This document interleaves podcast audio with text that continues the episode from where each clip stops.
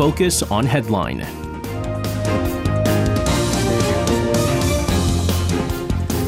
All right, let's take a look at what major issues are making the headlines today on Focus on Headline. For this, it's been a long time, but they're back together, the Sochi sisters, Kwon Soa, Chae Ji-hee. Guys, welcome back. Good evening. It's weird, huh? It's been a really long time since you guys are together. Really? That was a good sync, by the way. Yeah, I was seeing that coming up.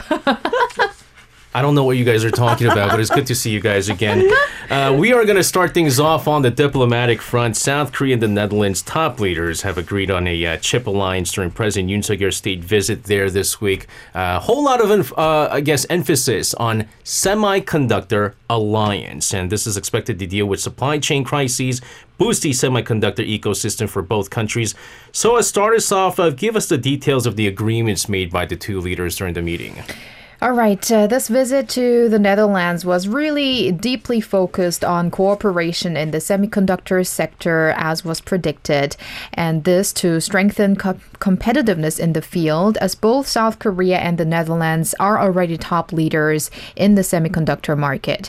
According to the presidential office, President Yoon's visit served as an opportunity to secure competitiveness throughout the entire semiconductor production cycle through the alliance with the Netherlands, which is a semiconductor equipment powerhouse, and especially following also the establishment of partnerships with the U.S. and Japan.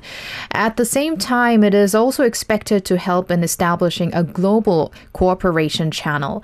In this way, diversification of supply and demand of key materials will be possible, meaning less dependence on China and stabilization of supply chains centered on countries that share liberal democratic values. In their joint statement released after the bilateral summit between President Yoon Suk-yeol and Dutch Prime Minister Mark Rutte, it said the two leaders recognized their position in the semiconductor value chain as being unique and complementary, and with that reaffirmed their commitment to establish a semiconductor alliance, which involves a participation of both countries' governments, the business sector, and academia, or more specific, universities. President Yoon, during the press conference, stressed that the chip alliance means discussing and resolving important scientific and technological issues together, closely share information, and jointly advance cutting-edge technologies. Yoon and Rutte agreed to start a bilateral semiconductor dialogue and a talent program on top of expanding business-to-business cooperation. Highlighting the technology alliance was President Yoon's visit to the headquarters of ASML, a globally leading Dutch semiconductor equipment producer, which is the world's only manufacturer of extreme ultraviolet lithography machines, which are crucial in making advanced chips. In a symbolic move, President Yoon was the first head of state to whom the clean room was revealed, a facility inside the ASM headquarters to inspect the latest EUV equipment production. And in addition to semiconductors, the two sides also agreed on cooperation in nuclear power plants and carbon-free energy, as well as digital technologies, mobile communications, and quantum research. And for all of our listeners out there, we'll get into more on President Yoon's four-day state visit to the Netherlands and some of the results and outcomes of his state visit there with Professor Shin Sang-yeop in the second half of our program, so do stick around. In the meantime, while President Yoon was in the Netherlands, he mentioned a very special, I guess, model or name in the Korean history of automobiles, the pony car, to emphasize the special bilateral ties between the two countries. Chi, tell us why the mentioning of the pony. Sure. So President Yoon Suk-yeol, during his state visit to the Netherlands, brought up the topic of Korea's pony car when introducing the bilateral cooperation between South Korea and the Netherlands. Now, during the Korea-Dutch Business Forum held in Amsterdam, Yoon surprised everyone by sharing the history of Korea's trade relations with the Netherlands.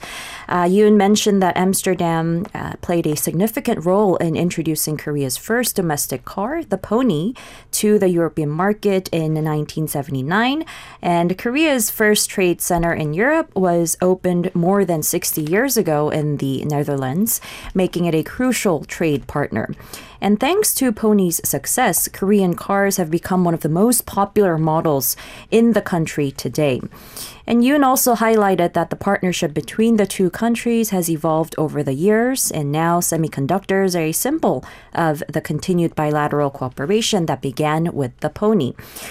President Yoon said in his speech, "We're currently facing incredibly complex crises such as intense competition for technological supremacy, geopolitical crises, and climate change. However, despite these challenges, the two countries with shared universal values continue to maintain an exemplary cooperative relationship.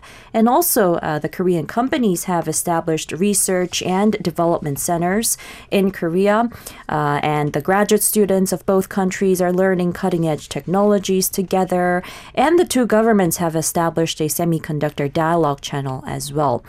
And he also explained there is a tremendous potential for bilateral cooperation in the field of carbon-free energy, including nuclear power, hydrogen, and offshore wind power, to achieve carbon neutrality and energy security. The president also expressed anticipation for continued cooperation between the port of Rotterdam and the port of Busan, which are both global logistics hubs. And after the forum, companies and organizations from both countries signed 19 MOUs and contracts for cooperation in high-tech industry, carbon-free energy, logistics, and agriculture. Speaking of the ponies, quite an interesting name for a car when the Americans were making things like the Mustang, right? And the Pony seems so cute compared to it. But it is an iconic car that even till this day, many car collectors still try to get a hold of. But nevertheless, we talked about leading up to President Yoon's state visit to the Netherlands. He's the first South Korean president to make a state visit to the European country. But he also became, I guess naturally so, the first Korean president to visit two very special places over in the Netherlands. Let's talk about those places. Sure. So President Yoon's visit to the Hall of Knights in The Hague as the first Korean head of state to do so was a remarkable moment for the two nations. Now, the Hall of Knights, which hosted the Second Hague Peace Conference in 1907, is a site of great significance, and President Yoon's presence there was a powerful symbol of the enduring friendship between the two countries. And following a business luncheon with Dutch Prime Minister Mark Rutte, Rutte. Well, Soa does a great job with this. President Yoon viewed exhibits related to the 116-year-old peace conference, which showcased the diplomatic efforts made by various countries to promote peace and stability. Now, the visit was an acknowledgement of the importance of diplomacy in resolving conflicts and promoting peaceful coexistence. And also, President Yoon paid tribute to the patriotic spirit of the Korean soldiers who played a crucial role in restoring national sovereignty and independence. And upon concluding his meeting with Rutte, President Yoon proceeded to pay a visit to the Ijun Peace Museum alone as the sole memorial to the Korean independence movement in Europe. It holds a special significance because it is the only memorial of this independence movement in the European region. Yeah, again, there was a it's almost kind of surprising that 60 years of bilateral relations between the two countries, that it is the first time that a South Korean president has made a state visit. And we've talked about the remarkable welcoming ceremonies that was introduced to President Yoon Suk-yeol and so forth. And again, moving forward, we do hope for that this semiconductor alliance that the two countries were able to form continues very, very strong moving forward here. We're going to move on to domestic politics this time. Certainly has been seeing, leading up to the general elections next April 10th now, we have about less than four months, and we've been seeing a lot of changes here and there. We've briefly mentioned this as our breaking news last night. People Power Party chairman, and we should say now former Chairman Kim Gi-hyeon stepping down from his position at around 5 p.m. It was announced yesterday, which now resulted in a transitioning of the party into an emergency leadership committee system. So give us the details of this and what this emergency leadership committee system means for the People Power Party.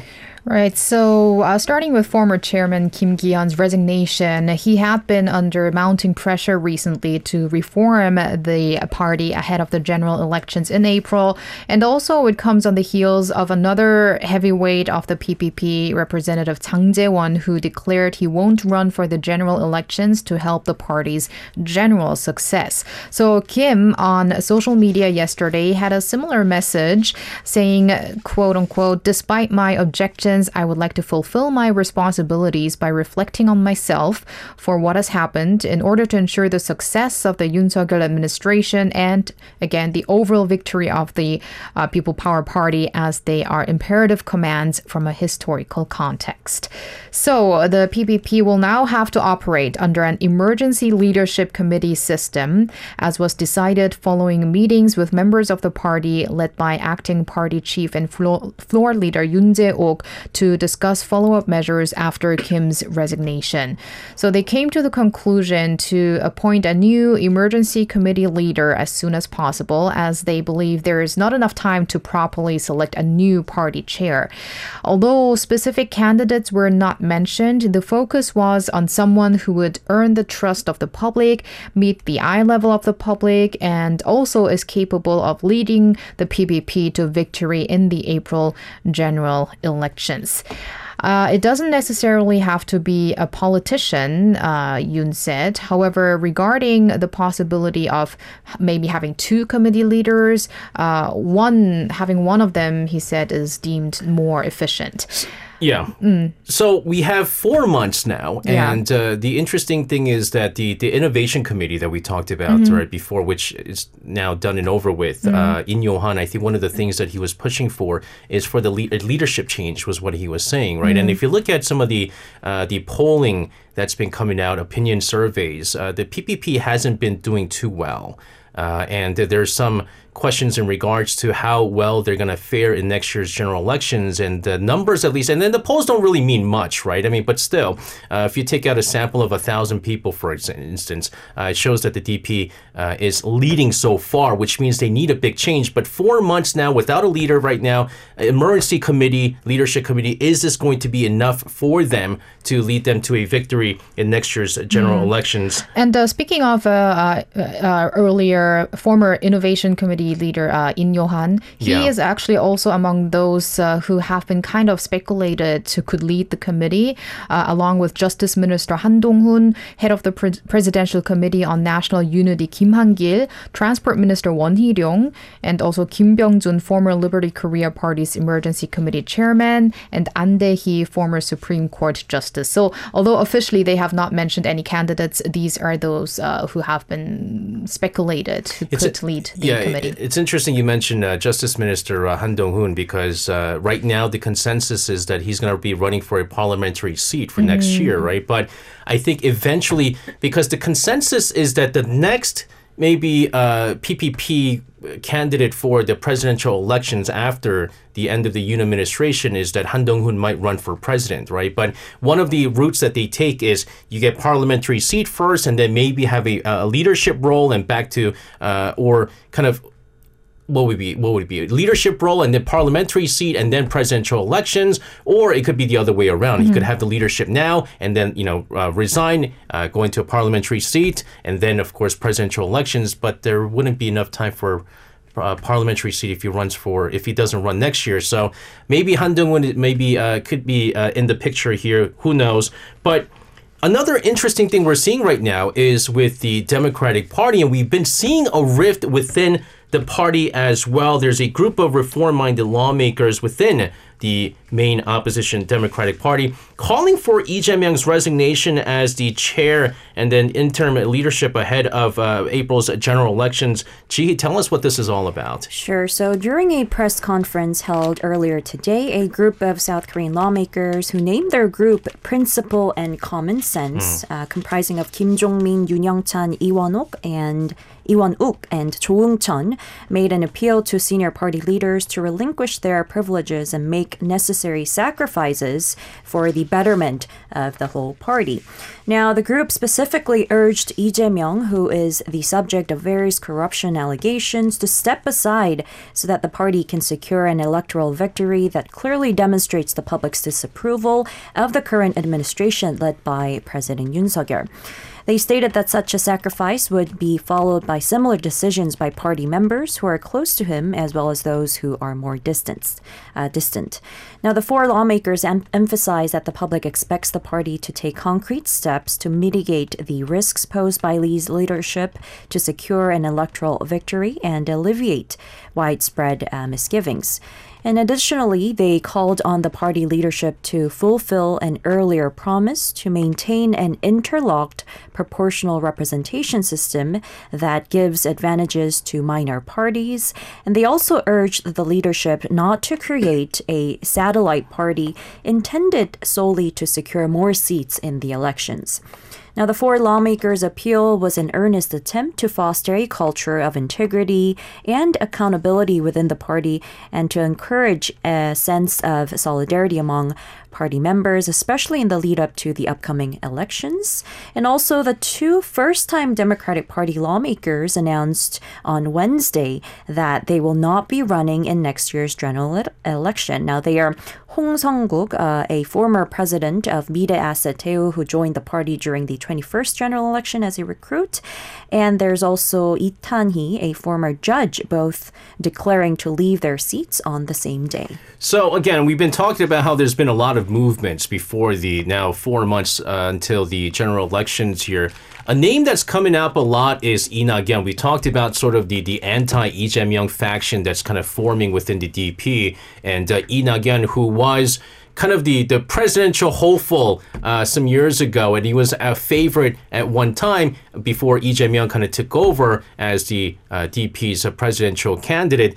Lee Nak-yon's been hinting at possibility of making a new party, and there was rumors here and there, and now it seems like he, along with some of the other lawmakers, are making a move to launch this new party ahead of the April general election. So tell us more about this. Right. It's been now pretty much declared, but now he is also suggesting the possibility of more details of who he's going to be part of with this party. So in the latest remarks regarding the declaration to establish a new political party on Wednesday. So that's when he made it official. So former prime minister of the Moon Jae-in administration and ex-leader of the Democratic Party of Korea voiced hopes to have Yang Hyang-ja, a leader of the minor progressive Hope of Korea party, who used to be a chip technician at Samsung Electronics, and Kim Tae-sob, a former DP lawmaker, on his side for his envisioned party.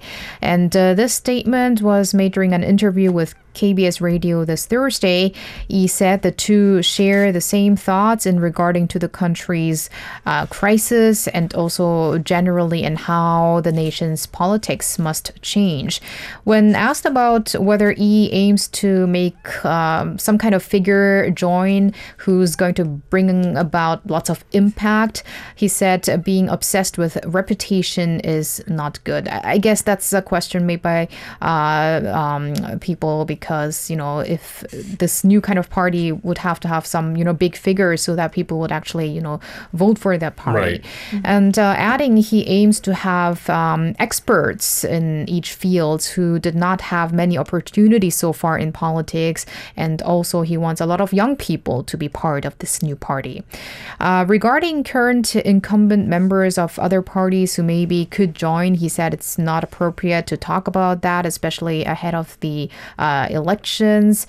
And there are mixed responses regarding Lee's surprise announcement. And I would actually say there are more negative responses because there are also many doubts from the progressive side, because this could actually hinder the DP well in winning with this new predicted party, because the votes, could be split among the people who are for the progressive parties. Yeah, because even amongst the DP supporters, there's a rift because of, Lee Jae-myung, right? There's a lot of DP supporters who believe that Lee Jae-myung is a legal liability. And so even if they want to vote DP, they don't want to because of Lee Jae-myung's leadership. And so then they could switch to whatever party that Lee Nak-yon's deciding to create here. And I know that last week, I believe, he had talks with a former DP lawmaker in Yi Sangmin, and they had talks. And so I think there's already, I don't know if there's a recruiting process going on, but there is a group of lawmakers who want to kind of shift out of the DP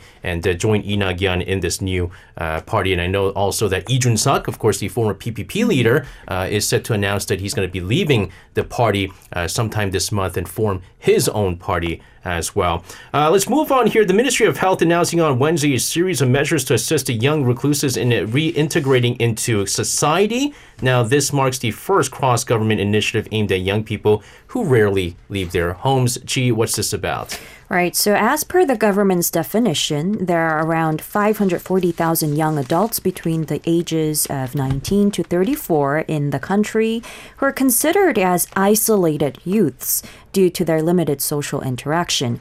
And among them, approximately 240,000 are classified as the reclusive youths, since they do not participate in any social activities and rarely leave their homes, like you said, per the Ministry of Health and Welfare.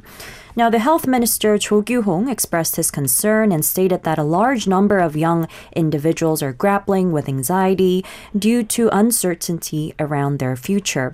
And to prevent potential social issues, the government is taking proactive measures to support their integration into daily life with their peers.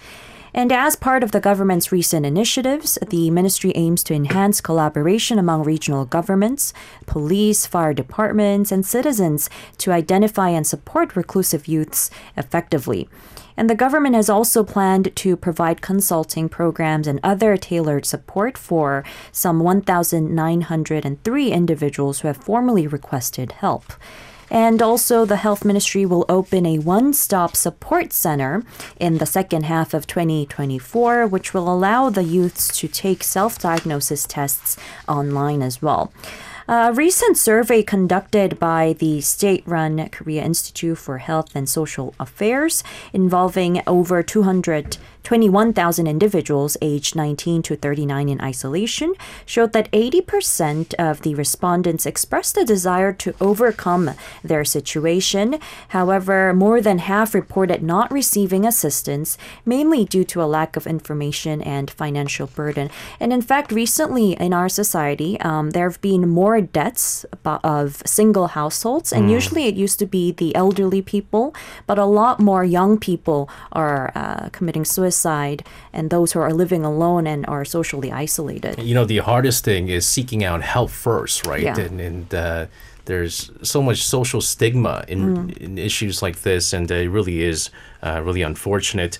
Let's move on here. South Korea applied to broaden its import portfolio of key industrial materials by the year 2030. So let's get more on this. Right. South Korea's Ministry of Trade, Industry and Energy announced on Wednesday that it aims to expand its diversity of sources of key industrial material imports in the next 7 years or so. This is in a bid to reduce its dependency on just a few countries. So the plan involves 185 items like graphite and rare earth magnets, while the reliance on specific countries stands at some 70% right now regarding these items. The government's plan is to put this figure down to 50%. Yeah. Industry Minister Bang Mun-gyu, that is, said that the strategy is aiming to form a robust industrial supply chain by thoroughly managing the supply of these 185 items. And if we just look at the case of graphite, Korea relies on 94.5% on imports from which country do you think? China. Exactly. So what needs to be done to achieve the government's target? Diversified portfolio. Okay, good job, SJ. And how do they do that? You want to continue? By looking into other countries and loans, interest-free loans to companies, and help overseas excavators. Well, did you meet the minister earlier in the day? Or I just read the news a lot. Okay. Well, to go into the specifics, also what they're looking is for local production of key materials and getting rid of barriers and providing support. So, for instance, spurring foreign investment in cutting-edge sectors, as well as encourage local firms to bring back their production facilities overseas back back into the country to Korea. The government also has in plan an expansion of its inventory of key materials such as lithium and tax cuts and low interest loans, as you mentioned, for excavation operations for key minerals were also mentioned. So that would mean production by Koreans, but in overseas. Yeah. That's what I meant. Yeah, okay. Of course. But and then this goes in line again with de-risking, right? There's so much reliance on China here. When you're saying almost 95% of dependence rate on China for graphite, I mean, it's staggering. Let's move on here.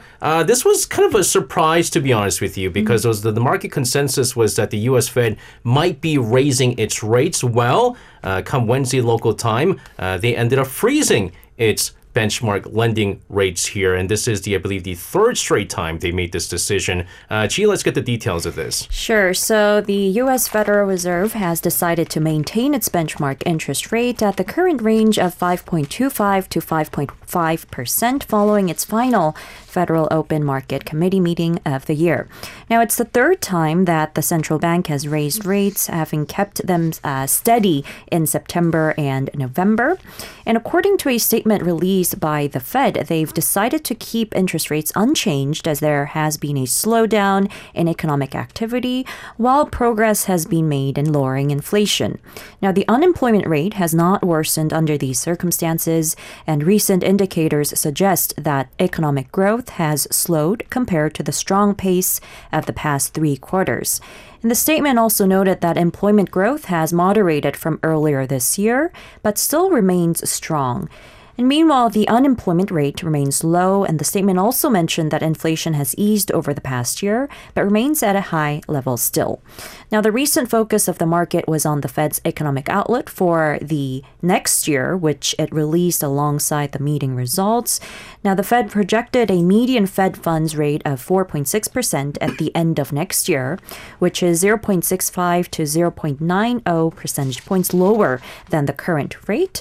So this means that the Fed is expected to cut rates by 25 basis points 3 times next year. And the market interpreted the Fed's announcement stating that it would assess whether any additional policy firming is required to bring inflation back to its 2% target as a signal of a pause in tightening. Now, in his press conference, Fed Chair Jerome Powell stated that the benchmark interest rate is currently at or near its peak in this phase of tightening. However, he did not rule out the possibility of another hike, as the post-pandemic economy has surprised forecasters in many ways, and there's still uncertainty regarding continued progress towards the 2% inflation target. All right, so we've been watching very carefully what the U.S. Central Bank has been doing with its lending rates, but given these developments over in the United States, like what are the expectations looking like here with the South Korean Central Bank? Right. As the U.S. Federal Reserve hinted at the end of its rate hike cycle, the Bank of Korea also has been, considering when to cut its benchmark interest rate, and that could maybe happen in the second quarter next year, according to forecasts.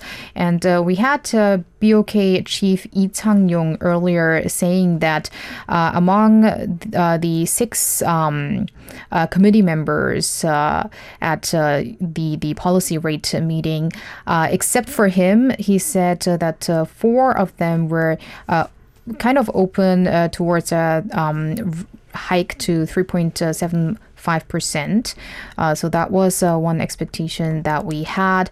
And meanwhile, regarding the latest U.S. Federal Reserve's decision to freeze the key rate and also making these hints of cutting next year, Finance Minister Chu Kyung-ho urged relevant state agencies to, make sure to prevent volatility within the domestic financial as well as currency markets. And this call has been made during an emergency macroeconomic and financial meeting this Thursday, the so-called Finance 4, which involves BOK Governor Lee Chang-yong, Financial Services Commission Chairman Kim Ju-hyun, as well as Financial Supervisor Service Governor Lee Bok-hyun.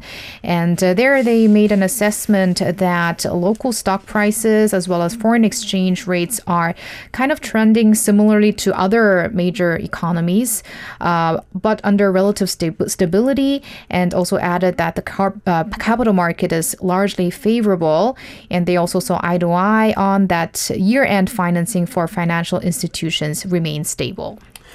Let's move on here with the news here. You have the Korean won rising sharply against the U.S. dollar. I believe at the closing today went up like 24.51 against the U.S. dollar. You have the benchmark KOSPI going up, the tech-heavy KOSDAQ going up, gold prices going up, Bitcoin prices going up, all because it seems like the U.S. Federal Reserve is hinting at some rate cuts next year. Ji-hee, let's get the details of this. All right, so the U.S. dollar experienced a significant drop in the prices of gold, and Bitcoin surged after the U.S. Fed decided to keep its benchmark interest rate unchanged, giving a hint of a rate cut in the next year. Now, Bloomberg's dollar benchmark dropped by 0.8%, the biggest daily decline since November, and a basket of the top 10 major currencies in the world also strengthened against the greenback after the Fed's decision.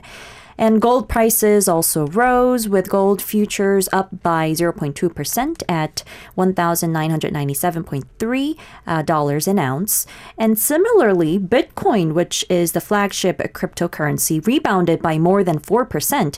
And Ethereum, the second largest cryptocurrency by market capitalization, rose by 3.38% as well. Now, compared to earlier this year, Bitcoin, the price of it rose by 3 times, I believe. And South Korean stocks also rose sharply on Thursday as investors bought major tech shares, cheered by the U.S. Fed's hint over the rate cuts in 2024. And the Korean won also rose sharply against the U.S. dollar. And the benchmark KOSPI rose by 33.52 points, or 1.34%, to close at 2,544.18. And the trade volume was high at 522.5 million shares, worth 12.78 trillion won, which is about 9.8 billion U.S. dollars, with winners outnumbering losers 463 to 418. And foreigners bought a net 624.2 billion won, while individuals sold a net 1.33 trillion won, and institutions bought a net 692 billion won. And also, investors bought blue chips after the Federal Reserve announced its decision to keep its rate between the 5.25 and 5.5%, and hinted that, again, it might be ending the measure soon. Yeah, both the stock market, the cryptocurrency market, and the gold prices spiked back up because yesterday it collapsed because of fear that the U.S. Central Bank was going to actually raise rates. But given the fact that they decided to freeze it, now we're seeing a rebound of this. Very quickly, let's move on to our final piece here. Korea's Air Defense Identification Zone, or CADIZ, seeing 2 Chinese and 4 Russian aircraft entering its area. Let's talk more about this, so I'll wrap us up with this. Right, these military aircraft from China and Russia entered South Korea's airspace in the East Sea this Thursday without prior notice. These were detected between 11:53 a.m. and 12:10 p.m., so 17 minutes. According to the Joint Chiefs of Staff, they entered the Air Defense Identification Zone from the north of Ulleungdo Island and then left it from east of the Dokdo Islets. South Korea's military deployed fighter jets in response to the unannounced flight. The military said that the planes did not violate Korea's territorial airspace. You might think then why you have, these Korea's fighter jets respond to that, but there is a difference between what you call an ADIS and also what a nation's airspace is.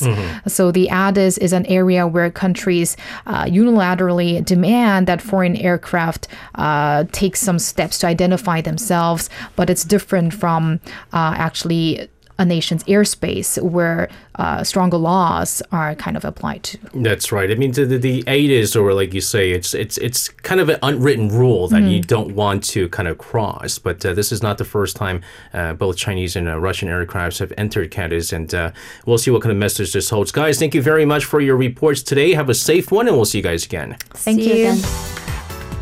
You can listen to Korea Now with me, SJ Lee, by downloading the Arirang Radio application, or tune in online by visiting www.arirangradio.com. So make sure you tune in Mondays through Fridays, 6 p.m. to 8 p.m. Korea time.